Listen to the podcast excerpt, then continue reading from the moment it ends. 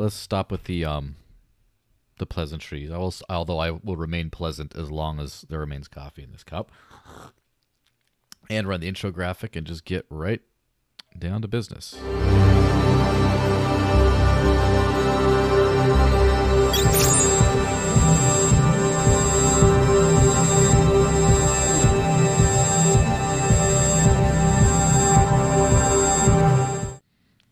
So, hi everyone, happy Friday. Uh, some of you guys might have been anticipating watching my other podcast before, but I didn't have it because I was too busy doing too many awesome things. And so it's just the Dash podcast today, which is it's still a great thing to focus on. Um, and oh, one time already says he has a very long question for Glenn. So we'll see. We'll see how that goes. Um, but speaking of which, so I have the wonderful pleasure of speaking with the one and only Glenn Austin CFO of the Dash Core team. How's it going, man? I'm I'm excellent. How are you doing? Pretty good. Very busy. A lot of stuff going on. A lot of different things to juggle, but you know how that is. Um, yeah. Everyone, let me know if the sound's coming through great. Let me so, know if the the visuals are fine. There might be a little bit of a lag because there sometimes is, but I'm also doing other stuff on the computer right now that might be slowing it down. So let me know if you have some any kind of suffering from that kind of thing. And as always, cointr.e slash the desert links. You can leave any questions, comments, or just um, fun little tips in there. And of course, please feel, feel free to engage in the, the the free live chat. But you know, I'll be less less amenable to answering those questions. Although if they're relevant, of course, I'm gonna I'm not gonna let you guys down. So, um, yeah, let's just sort of jump right into it. So, in the past couple of years, past few years, you've kind of not just not only just done the CFO role, but you've taken on a whole lot of um, of what is it HR type roles, and yeah, so that's a great place to start. So, how many people did Dashcore Group have at its peak that you could remember in the the gray 2017-2018 bull run?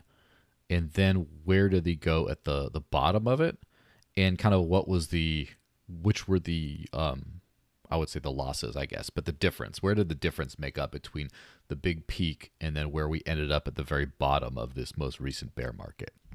Yeah, absolutely. Happy to jump into into those numbers. Mm-hmm. Um, in 2017, 2018, I would say we peaked at just around 50 people. Mm-hmm. Um, they were, you know, spread across a number of different functions. A lot of them were developers, but we also had marketing, business development, um, strategy, some admin roles as well. Mm-hmm. Um, and then through the bear market, you know, through a variety of actions, be it, you know, not replacing people who were leaving or even having mm-hmm. to actually actively reduce staff, we ended up bottoming out at about 25 people or so. Um, and mm-hmm. we entered 2021 with roughly 25 people. Um, you know, besides my role as CFO, I mm-hmm. kind of took on the role of a lot of the legal and regulatory type activities, and I also started doing a lot of the HR activities too. Mm. Um, and then in 2021, we ended up ramping up pretty quickly. Um, we doubled in size, right? So we went from 25 to back to 50 um, mm-hmm. kind of that watermark that we reached back in the back in the bull run of 2017 2018 um, and we've added you know an hr specialist on our end and you know a, another 24 positions and you know kind of happy to jump through kind of who those people were and, and what they do at dashcore yeah well let's let's start you know obviously it's build hope and positivity as the thing goes on. Let's start with the, all the negative stuff, right? Which is just the decrease in the staff, which at this point is such old news that it's not like people are going to be all get feelies about those. But so generally speaking, which were the positions that suffered the most? Like, kind of where did they where did they end up falling off? in most directions. Was it mostly developers? Was it mostly marketing? Was it mostly biz dev? Like how did that tend to tend to fall out as far as the losses? I would say it was pretty proportional throughout the organization. That said, we didn't have that many people within, you know, marketing or biz dev or strategy or even product. So, you know, we as an absolute number, we probably lost the most devs, but in terms mm-hmm. of percentage of the organization, it was definitely the, the non-technical folks who, who suffered the most. And most of the positions were lost with people actually leaving and us not backfilling them. But mm-hmm. there were mm-hmm. a couple of reductions that we we had to make. Otherwise, you know, Dash Core Group reserves weren't going to cover us, you know, two months out or three months out, um, barring a miracle. So, um, and those were the most painful, I would say. So, yeah, you definitely yeah. started with the with the negative topic, and those were not fun times at all.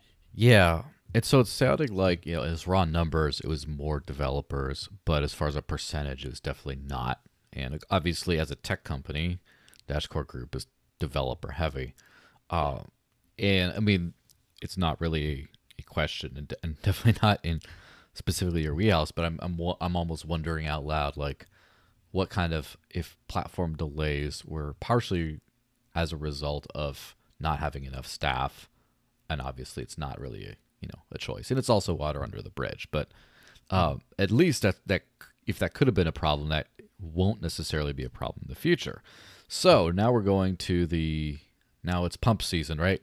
And so we got more, we got a lot more resources, and then we've hired on a lot more people. So uh, you want to just go through who's been hired on, maybe even name names, like because a lot of these people are just new to the community and people don't even know.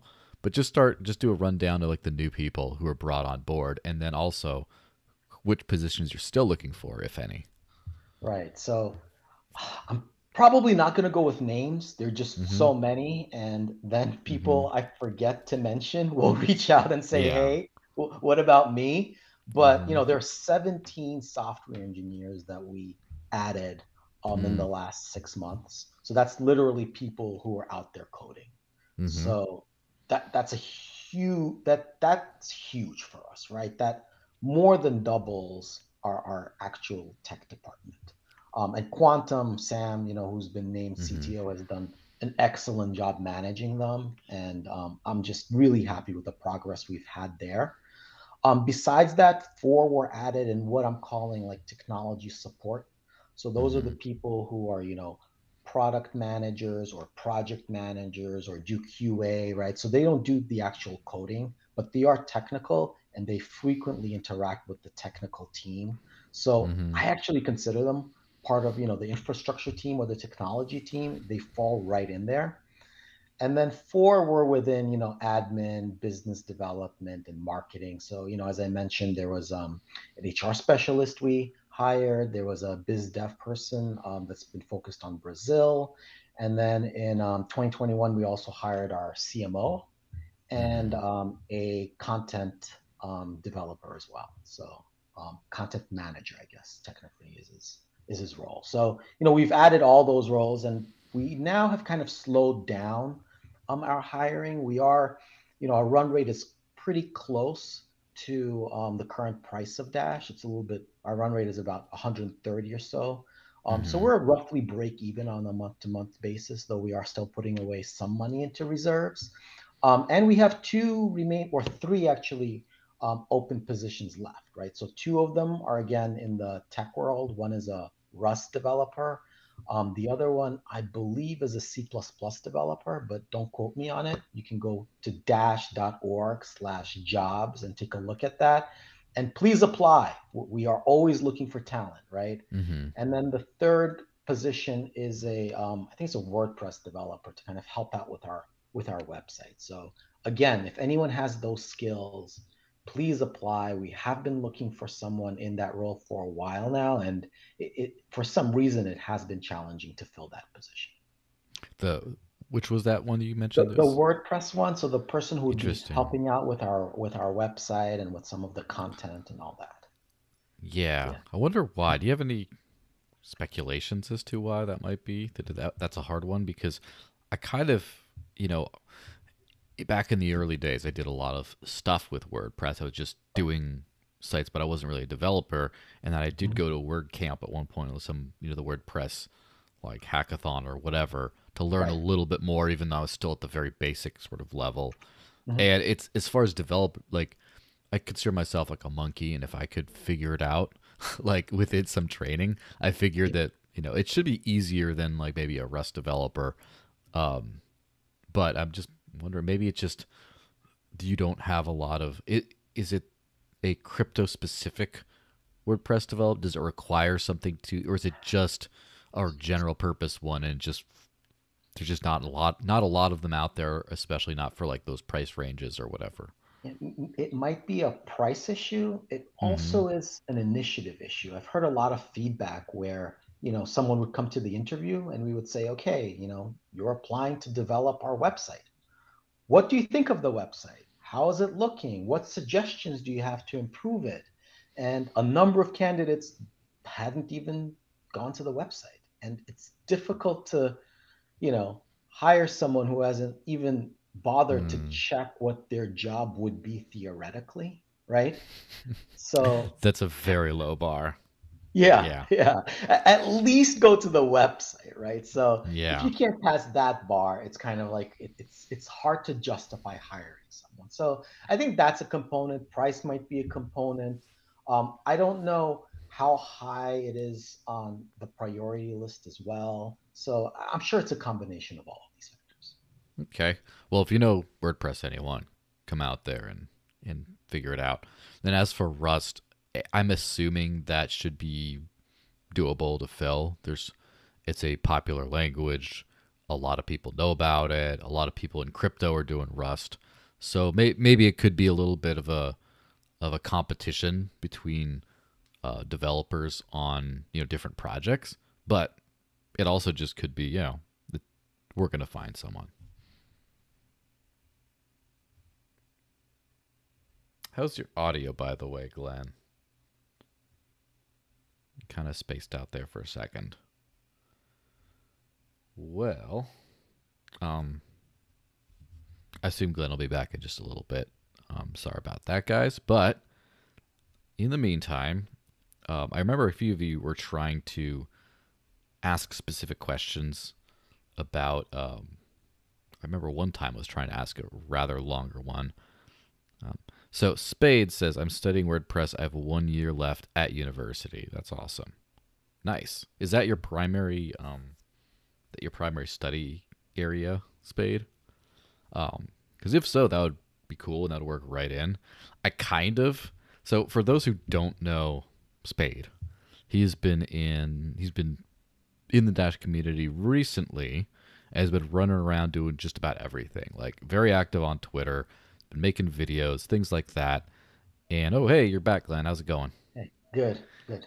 Yeah, it's just a ba- a brief, um, I guess outage on your side or whatever. But basically, um, I was just going over how Spade. I don't know if you've seen him run around the Discord, but he's in the comments and he's studying he's got one year left studying wordpress at university and so that would be awesome if it might be a little premature maybe um, maybe you need a more seasoned developer at this point but i was just giving Spade a out, shout out because he's been very active on twitter making youtube videos and all that kind of stuff for dash so very appreciative oh, of that awesome yeah have him reach out directly to me glenn at dash.org and, and happy to pick up the conversation from there yeah, definitely on that. Um, and then we were just talking about Rust. And is it just been hard to fill, or is it just you filled a lot of positions and there's just one left and it's only a matter of time kind of thing? Um, I, we filled a junior Rust position, and that was mm-hmm. relatively easy. I think it's a little bit harder to fill the current one because that's the advanced one. Like we okay. really want someone who's had a number of years there who really knows what they're doing I think we mm-hmm. have narrowed it down now, and we might be making an offer pretty soon if we haven't already. But even if we have, that position will still be open because I'm pretty sure we need two advanced skilled, um, yeah, or you know, Rust developers with advanced skills. So yeah, yeah, I mean that makes sense. Uh, now Rust is Rust a really new language, or has it just become more popular lately? From what I understand, and I'm non-technical, um, it's become more popular lately, and a lot of blockchains are now using it because it's mm-hmm. pretty versatile and there are a lot of things you can do with it. But again, I'm, I'm out of my depth if we start talking about Rust from from a technical perspective. Yeah. So that basically rounds out a lot of areas. Now, basically, that means the Dash Core Group now has the staffing necessary to build a robust platform and deliver it on time, maintain core, and maintain technical support and integrations and things like that for major partners. Would that be kind of an accurate overall assessment?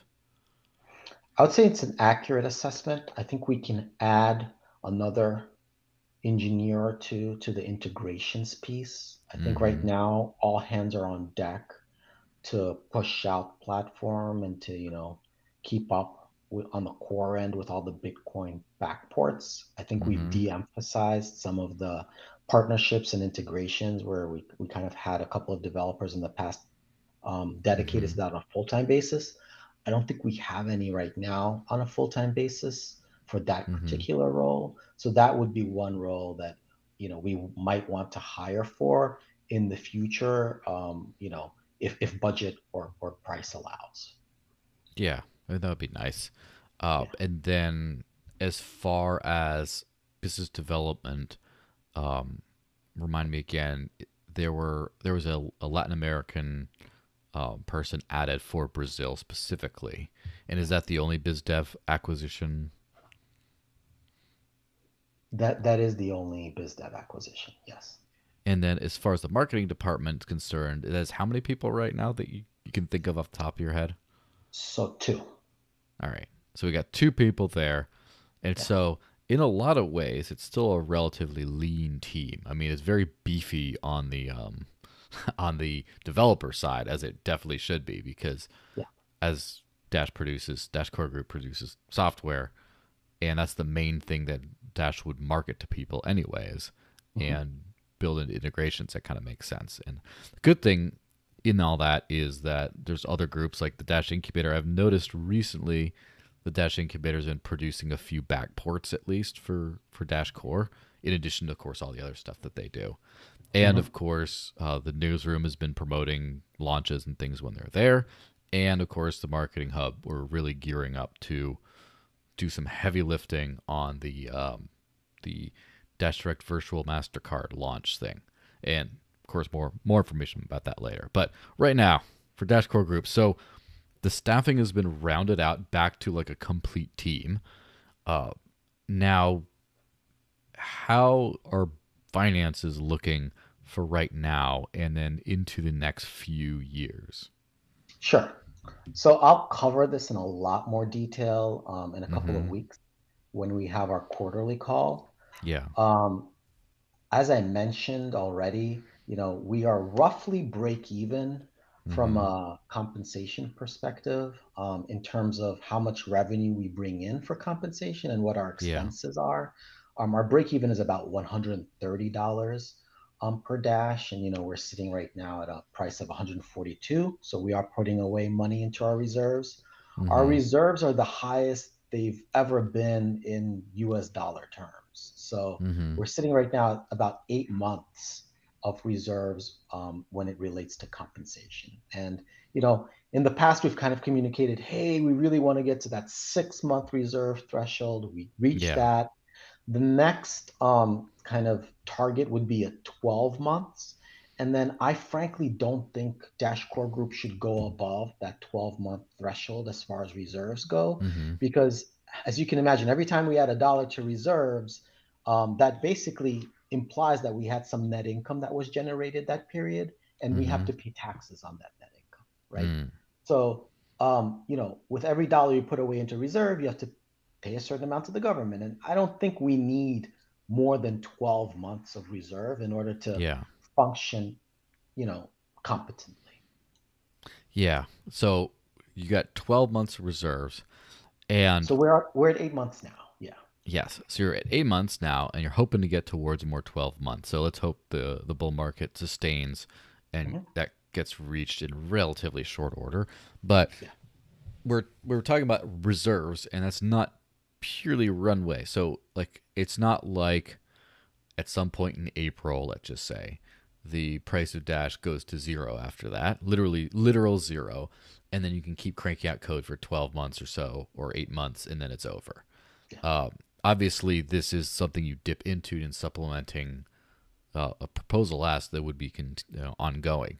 So, um, first off, before we go into the um, well, yeah, let's just go straight into that part first.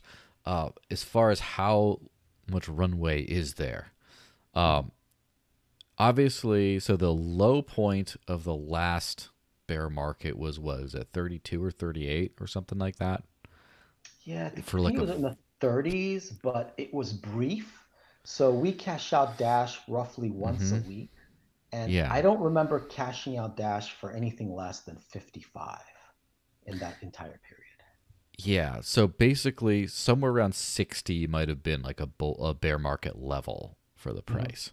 Mm-hmm. Right. So let's just assume that we get to a, let's just say, you know, for for purposes, right? It just goes, the price ends up going to 60, like yeah. straight away to 60. Sure, so, it, yeah. So if with 60 and the eight month reserve, I guess, um, mm-hmm. how long would that last if it was the usual Dash Core Group ask month after month at $60 Dash and then also eating into the reserves to make up the difference? How long would that last until you got to start making some adjustments? So I'll, I'll simplify that just a little yes. bit. Let's make it sure. 65, which is exactly yes. half of our break even right now. So yeah, with nice 65, we could last 16 months without making a single change to our structure whatsoever. Now, mm-hmm. it's unrealistic to think we wouldn't make any changes at 60. I think if mm-hmm. we're sitting at 60, you know, I we probably don't do anything for the first couple of months, four or five months maybe. If mm-hmm. we continue sitting there, we start taking small actions, right? So if yes. somebody leaves, maybe we don't replace that decision right? It might not be critical.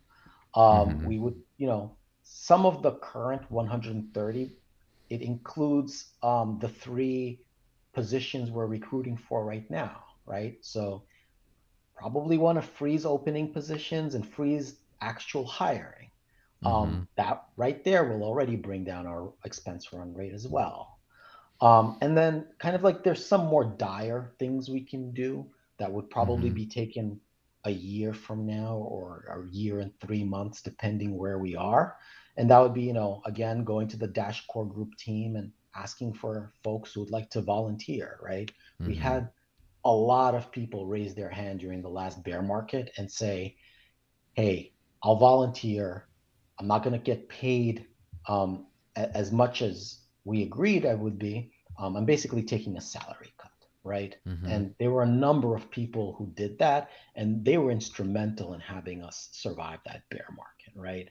And then the last step there would obviously be, you know, some type of reduction um, in mm-hmm. terms of staff. But again, that, that would probably be two years from now if we were averaging sixty dollars um, in terms of our cash out price for the next two years. So again, from a sustainability standpoint, um, we were in really good shape relative to you know 2018 2019 2020 or even last year. Yeah so that'd be two years at like a half price thing which yeah. you know would be rather unfortunate if it ended up being that way. Um, now what about what are some other projections? Like let's just say if it's below 60 that's a that's a very um, I guess unprecedented thing. It'd mean that like with the crypto markets going up, the next bear market would be like more un- more annoyingly low. And so that would be a really bad sign. So that's obviously a different contingencies come into play there. Um, so what would it be like? Let's just say ninety, averaging ninety dollar dash, like halfway between there, kind of like. Yeah. So at ninety and hundred, we don't really change much for another year. In a mm-hmm. year, we will look at, hey, this is where we are. Mm-hmm. What, what should we start doing something? But I'm assuming a lot of things will change in the next year. I'm, I'm pretty optimistic and bullish around, you know, even, you know, the platform release that's coming in 2022, the THORChain integration, like there are all, all the some mm-hmm. of the mm-hmm. business development and marketing initiatives we're working on. Like I just I it would take a pretty deep bear market for us to get to 60 and even at you know 90 or 100 um, it means like something really didn't go that well right? So yeah. I, am in the bullish camp here right now. Um, in the past we've spoken I, maybe i haven't been as bullish but right mm-hmm. now i'm feeling pretty good about where we are.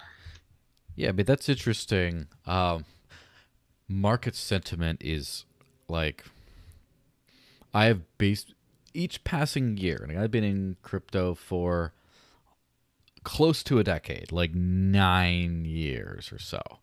And in that time, each passing year, I am feel less comfortable in giving people even an unofficial prediction for where the markets and prices of especially specific assets will be at in over the next few years. It just it's gone so much more chaotic and um, for example, Dash had an epic bull run in 2017 and an epic correction after that. And if you look at, if you kind of factor out that giant pump, it's been, you know, it's been doing all right, you know, if you kind of, but in the context of that giant pump, it's just like, wow. And there are a few things that I'm sure we have to, again, pure speculation on my part, but I'm pretty sure a lot of that had to deal with uh, just the relative lack of Dash has never been good at generating noise, but the relative lack of noise in the space made it easier for someone to just scroll down and be like, "Oh, look what these guys are doing." But more importantly, the masternode rush, the gold rush, right? Where yeah. people are like, "I buy a masternode, I'm set for life. I spend 10 grand on a node and then yeah. like I'm just like set for life." Mm-hmm. And, you know, that up and down. And that's kind of a once in a lifetime sort of a, a pump.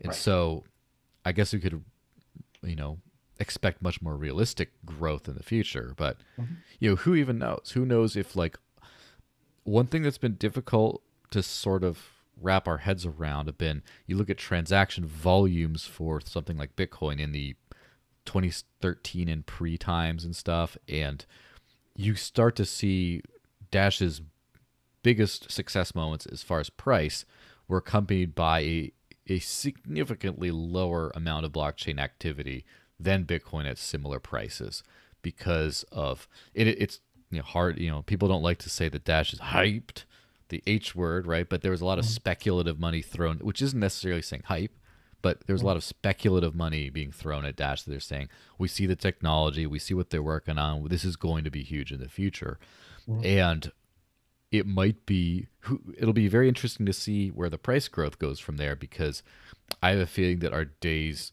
are behind us as a speculative engine and at least primarily as such and every other bit of growth will have to be earned and mm-hmm. not to say speculation isn't earned but i'm just saying it'll have to be more like what well, people are buying it to do useful things with it mm-hmm. so that'll be very interesting to see i have no idea if it's just going to stay around you know the 1 to 200 range for a few years and then start growing after that. Or who knows if it's going to go astronomical in the next couple months and like get like 2000 or something and then kind of do a repeat pattern.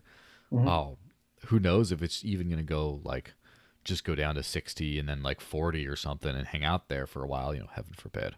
But it's very, you know, it's crazy. We don't really know what the markets would do, but you know, I kind of salute you um, for planning something very concrete around something very like uh, I guess, ethereal.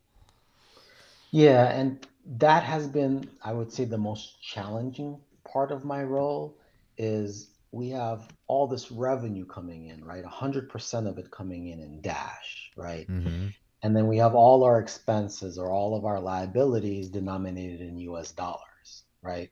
So managing that volatility in Dash um, and making sure that we can meet our obligations from a liability perspective, it's been it's been interesting and challenging, and I really believe we've worked out like a pretty strong methodology on on what to do there. Mm-hmm. Um, so one example, for example, um, is that we've taken all of our um, reserves, the mm-hmm. the two point you know the two point five roughly three million dollars that I've referred to previously, um, and we've taken the majority of it and invested it right? So we've yeah, invested that was, into that was on the agenda too. I was going to ask you next. This is this is interesting stuff, in my yeah. opinion.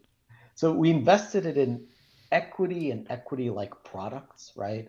Um, and I think that's in philosophical alignment with the network, right? Mm-hmm. Um, you get into Dash because you believe that USD does not reflect a good store of wealth or value, right? Yeah. And that's kind of been borne out in experience. I mean, I think inflation um, came out for 2021 on Monday or Tuesday, and it clocked in mm-hmm. at around 7%.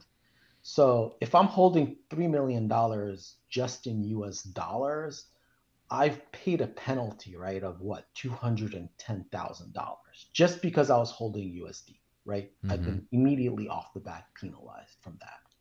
So, um, because our liabilities are denominated in US dollars, we want to invest it in something that what I'm going to call safe equity, right? So we're looking at um, we're overweight utilities, we're overweight REITs, we're overweight companies that kind of produce real things and create real assets, right?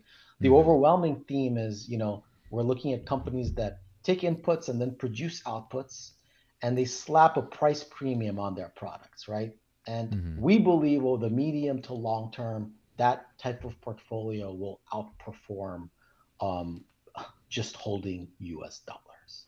So, yeah. you know, people might say, hey, but, you know, do you really want to be investing in the traditional finance system or equities and all that?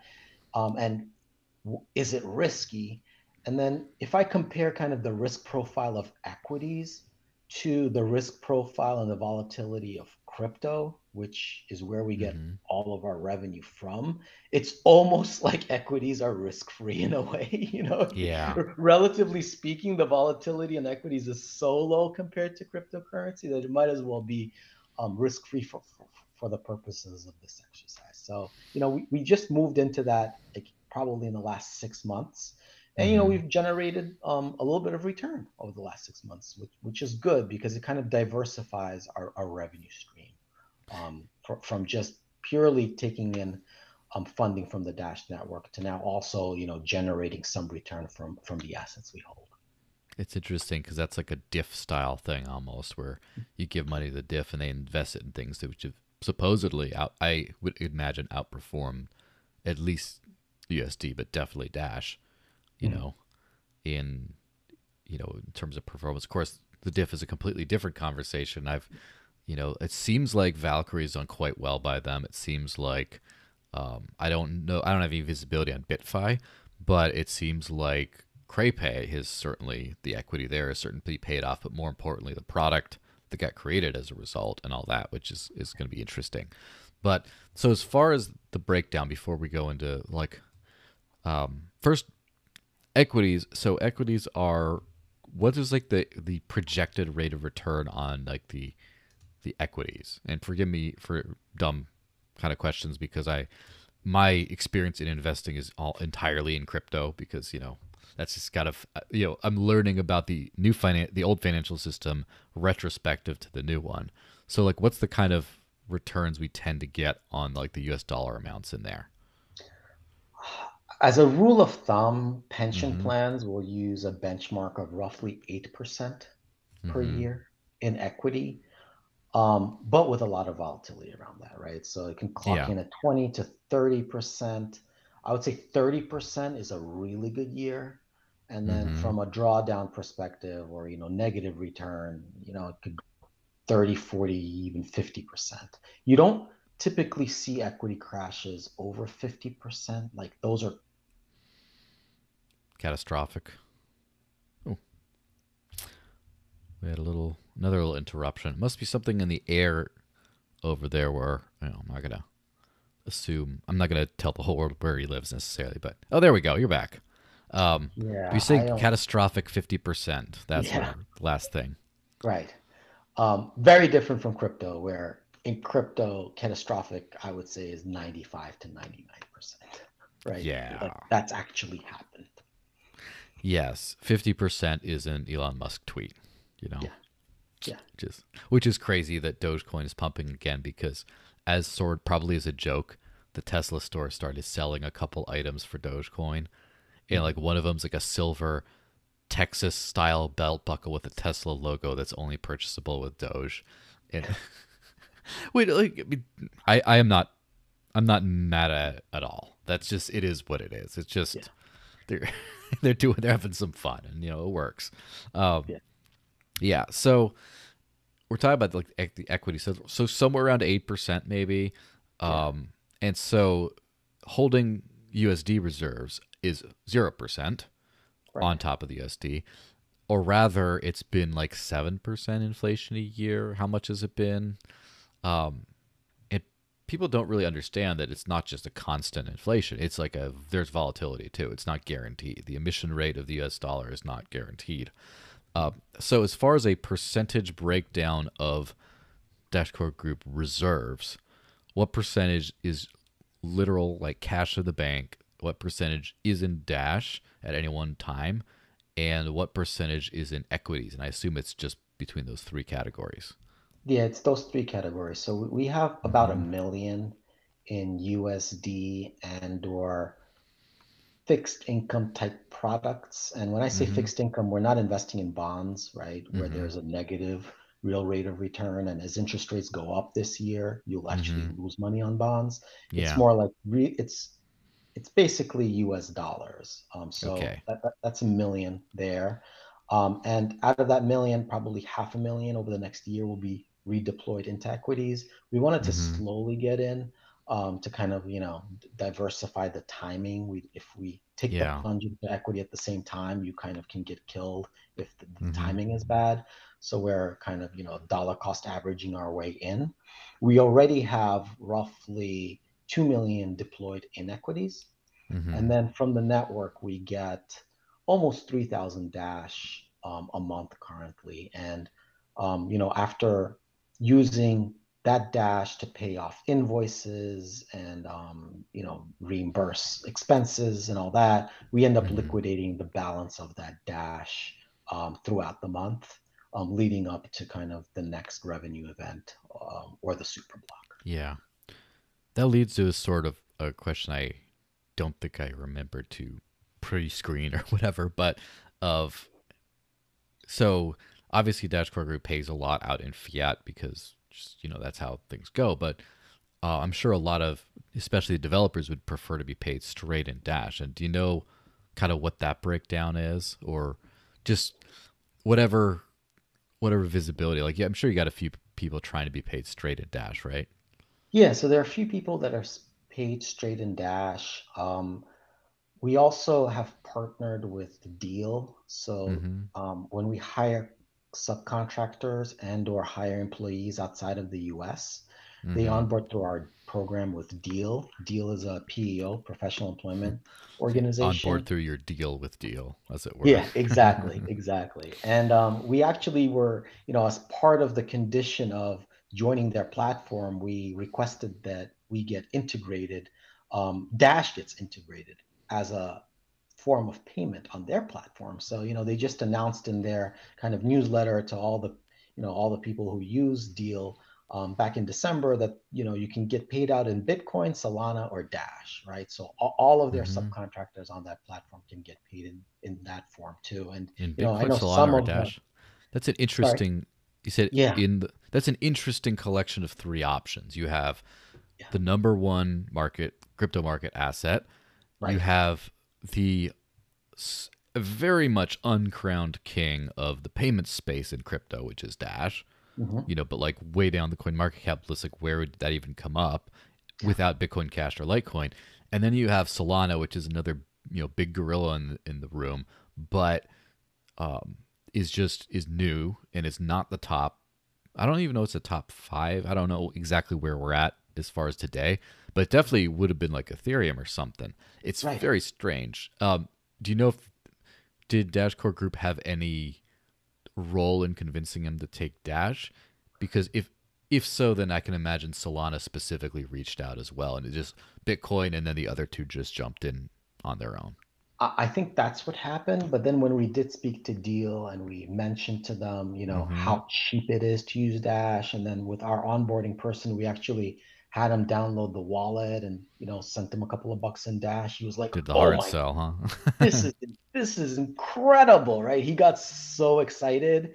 Mm-hmm. And then he mm-hmm. was like, and I'm not paying the fees I've been paying on all these other networks, right? So yeah, it was it, it was pretty once we showed it to him, it was really easy for him to go to kind of the leadership team. And kudos to them for being like, hey, we want to get into crypto. And Dash, yeah, we know Dash.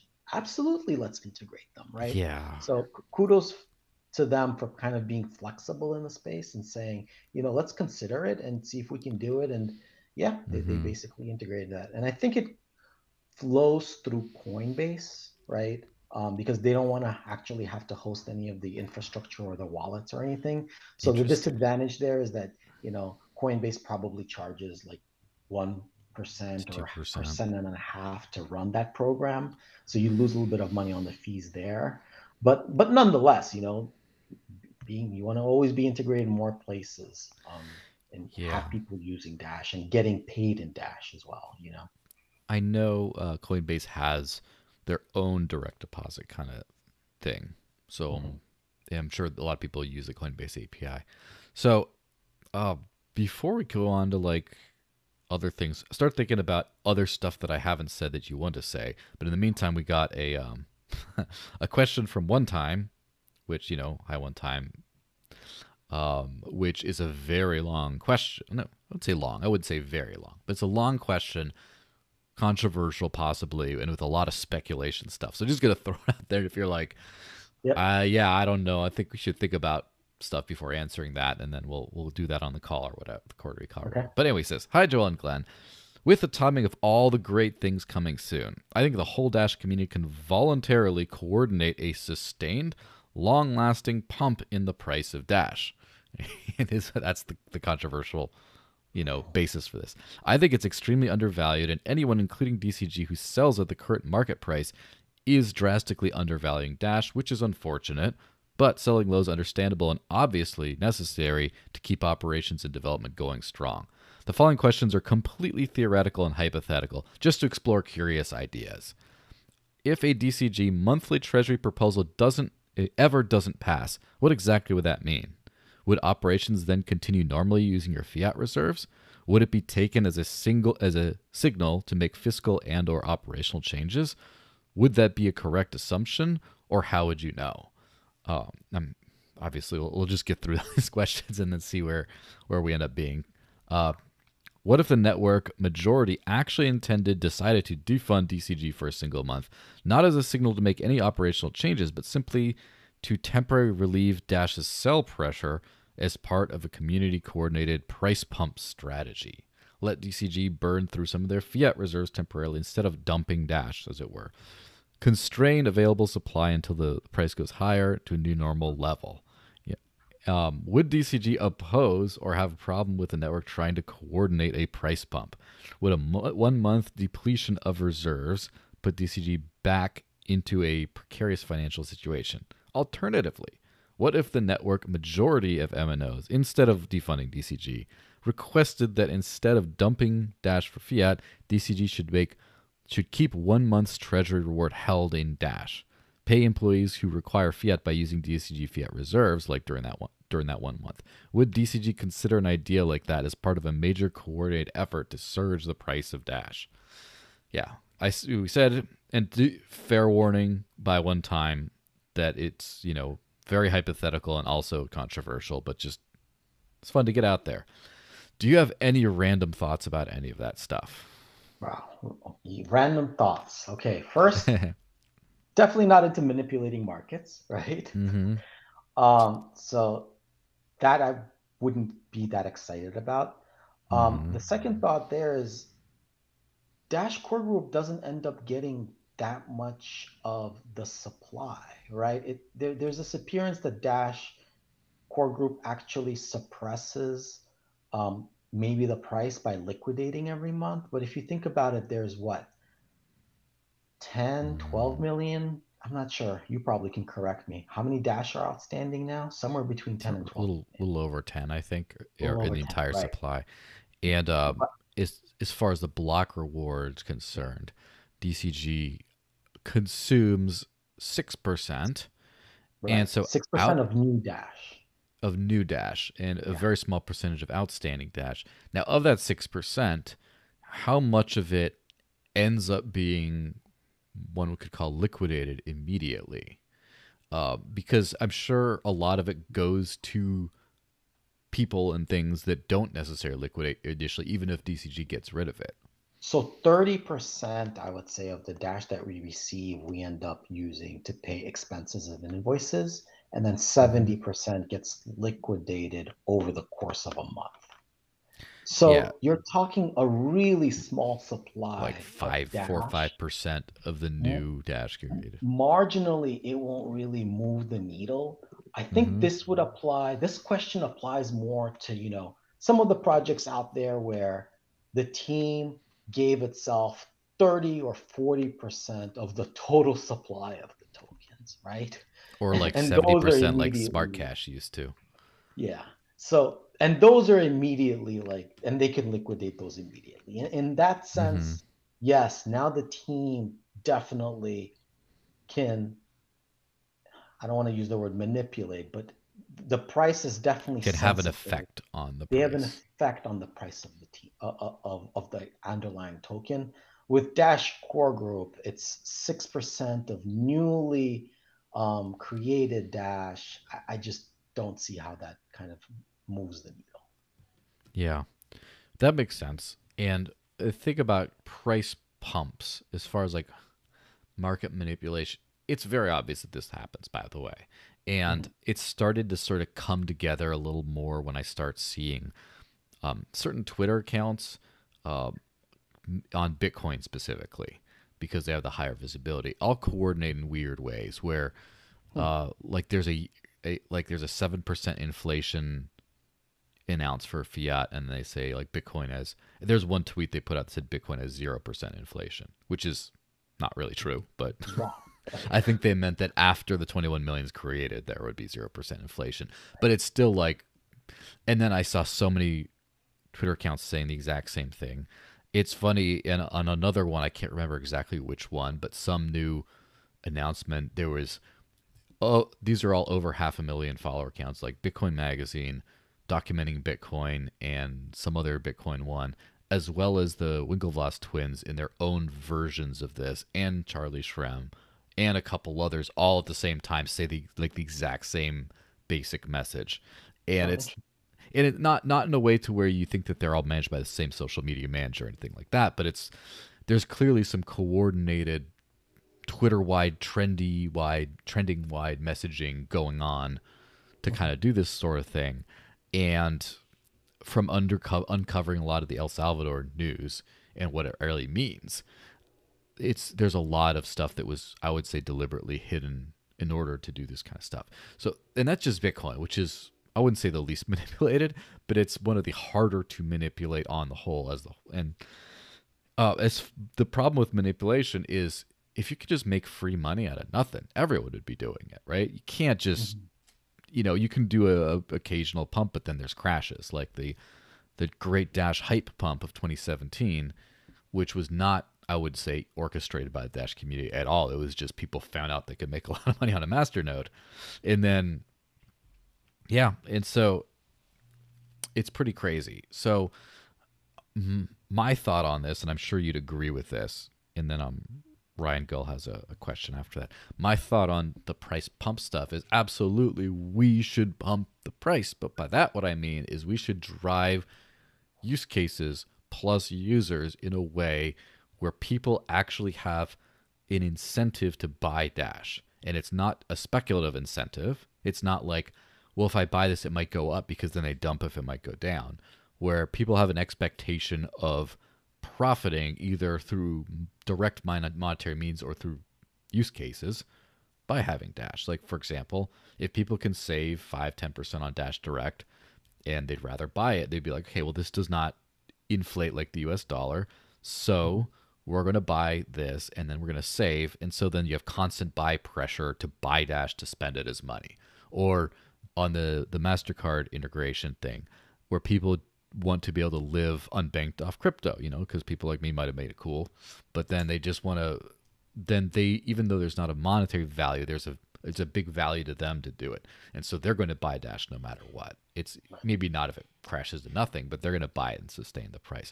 Or if people can do one-click staking in the wallet for, you know, CrowdNode, or they can provide liquidity on THORChain, and they can make returns on their Dash, and they buy Dash to make returns. All that stuff puts pressure in. And like for example, today, if you stake, if you provide liquidity for BUSD, the Binance USD token, on THORChain, it's over 60% APY as of today. It's pretty insane. And I don't think that's sustainable. And it's 50% exposure to the Rune token at the same time. However, mm-hmm. there could there's just a lot of things like that that once you you give people a reason to buy Dash, then you start pumping the price, right? And then enough people see that and then they start speculating on it. And then they start saying, oh, well, Dash is going places. I better buy some. It's so cheap right now.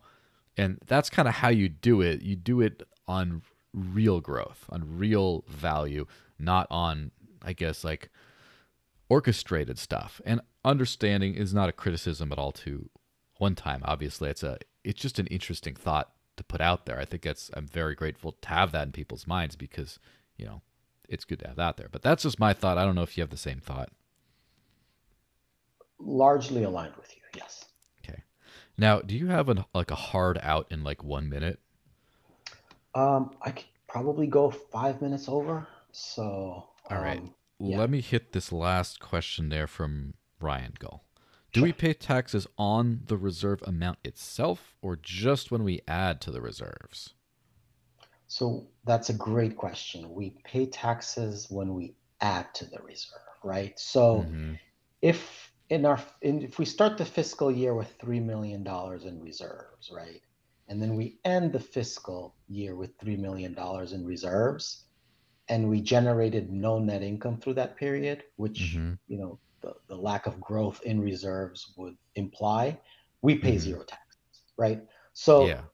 scenario where we reach our 12 month reserve target and mm-hmm. we request from the network only the break even amount, in that scenario, we would not be paying taxes for that year. So, yeah. that's the goal, right? That's where Dash Core Group wants to go. We, we pay our taxes up front as we build up that reserve once we reach steady state, we're done paying taxes. Mm. So basically, uh, the act of incre- adding to the reserve, take drawing down the reserve, and then re-adding later, and all that kind of st- all that up mm-hmm. and down, it's costly, right? Um, or or does the I, drawing down constitute losses that then you can write off, for example? Exactly. So okay. Yeah, it's just the absolute amount of reserve you build up over the years mm-hmm. that get taxed. And since we don't want to go above a certain number in terms of months, um, I, I expect our taxes over the medium to long term to approach zero. Yeah. Well, that's a that's a good prospect, especially because a lot of people in the crypto community aren't aren't big fans of adding to the inflation. You know the they're they're not a big fan of the inflation. They don't want to add to all the like the tax structure as much as yeah. they can. So right. that's no, pretty that good. so a, that was a great question, and yeah, I, I'm glad he asked for that clarification. I'll be sure to include that in the next quarterly call too. That that distinction because it is important. Well, any final thoughts as we run up to the end? Anything else you want the community to know or that you're excited about? You did mention the quarterly call should be in a couple weeks, right? Yeah, so I'm excited about that. Um, I wish we did get to, you know, some of the legal and regulatory mm-hmm. issues that we've been dealing with. Um, some more around governance as well. I think that's mm-hmm. going to be a hot topic for um, the Dash Network in 2022. So again, probably could have had this conversation over the course of three hours because there's so many interesting and fun topics to cover. But you know, Guess we'll, we'll do an hour for now weeks. and try to do this again sometime soon. Every two weeks, there's one of these. Yeah. Hopefully, I can get Arden on next week, next two weeks, okay. I mean. But then right. in a month from now, after the quarterly call, might be good. And yeah, we'll start scheduling out. And yeah, there's always a pleasure to have you on. You always yep. very precise and communicative about a lot of things of a lot of value. And yeah, I think um, I hope the the community seems to be very happy about this. So yeah, thanks for very much for being on, and enjoy the rest of your day. Absolutely. Thank you so much for having me. And sorry, my my connection dropped there a couple of times. So it's all right. Hopefully, it wasn't too disruptive. All right. Well, all right. I can. I'll just give a few parting words after you after you go out of here. So don't okay. don't don't feel like you need to stick around. But Sounds yeah, thanks for being on. Thank you. Bye bye. All right. Now let me stop that. All right. So thanks to everyone for watching. It's been a great podcast. Um, one thing that, as we mentioned, was very um, that we're talking about stuff we're excited about. One of those things is, of course, the uh, release of Dash Direct's virtual Mastercard. Now, this is uh, if you've been hanging around the community in like the Discord channels and Reddit and Twitter and stuff, I'm sure you've seen something to this effect. But let me just be really clear on that. Uh, so Dash Direct, which is the app that lets you basically spend Dash almost anywhere or most big box type stores in the U.S. and hopefully soon to graduate to other areas. Uh, that is they're adding a functionality very soon. Is in this month. Is in within the next couple weeks, hopefully. Um, that basically gives a virtual Mastercard you can spend anywhere Mastercard is accepted, which means just about everywhere, right? It's so basically this will allow anyone to just be able to spend Dash everywhere now, basically in the US uh, to start out with, with this one app, which is pretty huge. It means that anyone can sort of live off of crypto, kind of like I've been doing. And the more important bit is it's non-custodial means you don't have to hold it you don't have to leave them with a balance on the app or the card. Like let's just say a crypto.com card or a bitpay card or a uphold card or something like that. You can just hold all your balance not only in dash but in dash that you control in your own private keys in any wallet and only move over literally at the moment of the point of sale to whatever you need to buy. And that's a that's huge right? Anyone no kyc you know you don't have to give your id you don't have to give up custody of your funds you, you can spend privately it doesn't have to be a name on the card or anything. That's going to be live extremely soon. And that is hugely that's very exciting. And as i was alluding to things that could like drive up the price of dash would be people buying it for the purpose of being able to live off of it as intended.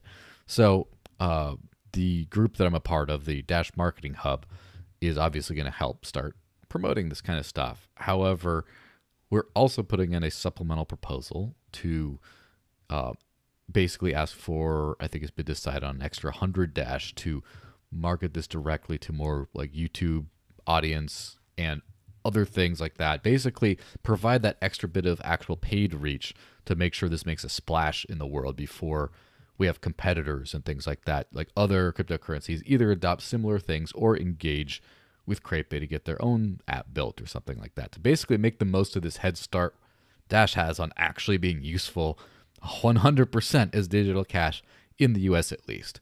And so, yeah, if you are a member of the voting public, please go and vote for these two proposals. Thank you.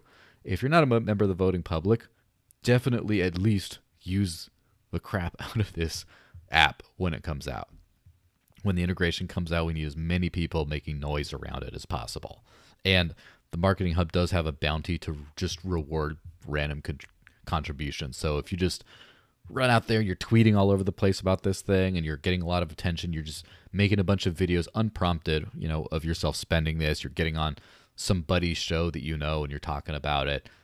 We will have like a reward to like throw at people like that, you know, to recognize voluntary contributions. But there will also, of course, be a lot of other bounties around this. So, yeah, look forward to that in either way. And if you're a voting member, Please vote for the proposals. And more importantly, Dash is digital cash, decentralized digital cash. You don't need anyone's permission to use. So the more this actually gets used, the better and truer it kind of is. So thanks everyone for watching. Please like, comment, share, subscribe. If you enjoyed this, cointr.ee slash the desert lynx and leave a nice little donation in. Of course, you can throw me something on Discord or whatever else as I already seen some people are doing. Thank you very much. And yeah, Next week, we're back to our schedule programming for the Digital Cash Rundown. Two weeks from today will be another Dash podcast. So thanks everyone for watching. And yeah, I will see you guys in one week or two weeks. Bye bye. Thanks so much for listening. If you enjoyed the podcast, subscribe so you don't miss an episode and donate to support the show by going to my Cointree page. That's cointr.ee slash the desert lynx and leave a message with your donation. Check out the show's sponsors. Live on crypto with Bitrefill. Buy absolutely anything with crypto with ShopinBit. Avoid content censorship with Odysee. Protect your privacy online with NordVPN. Get paid to search with Presearch. All links are in the show notes.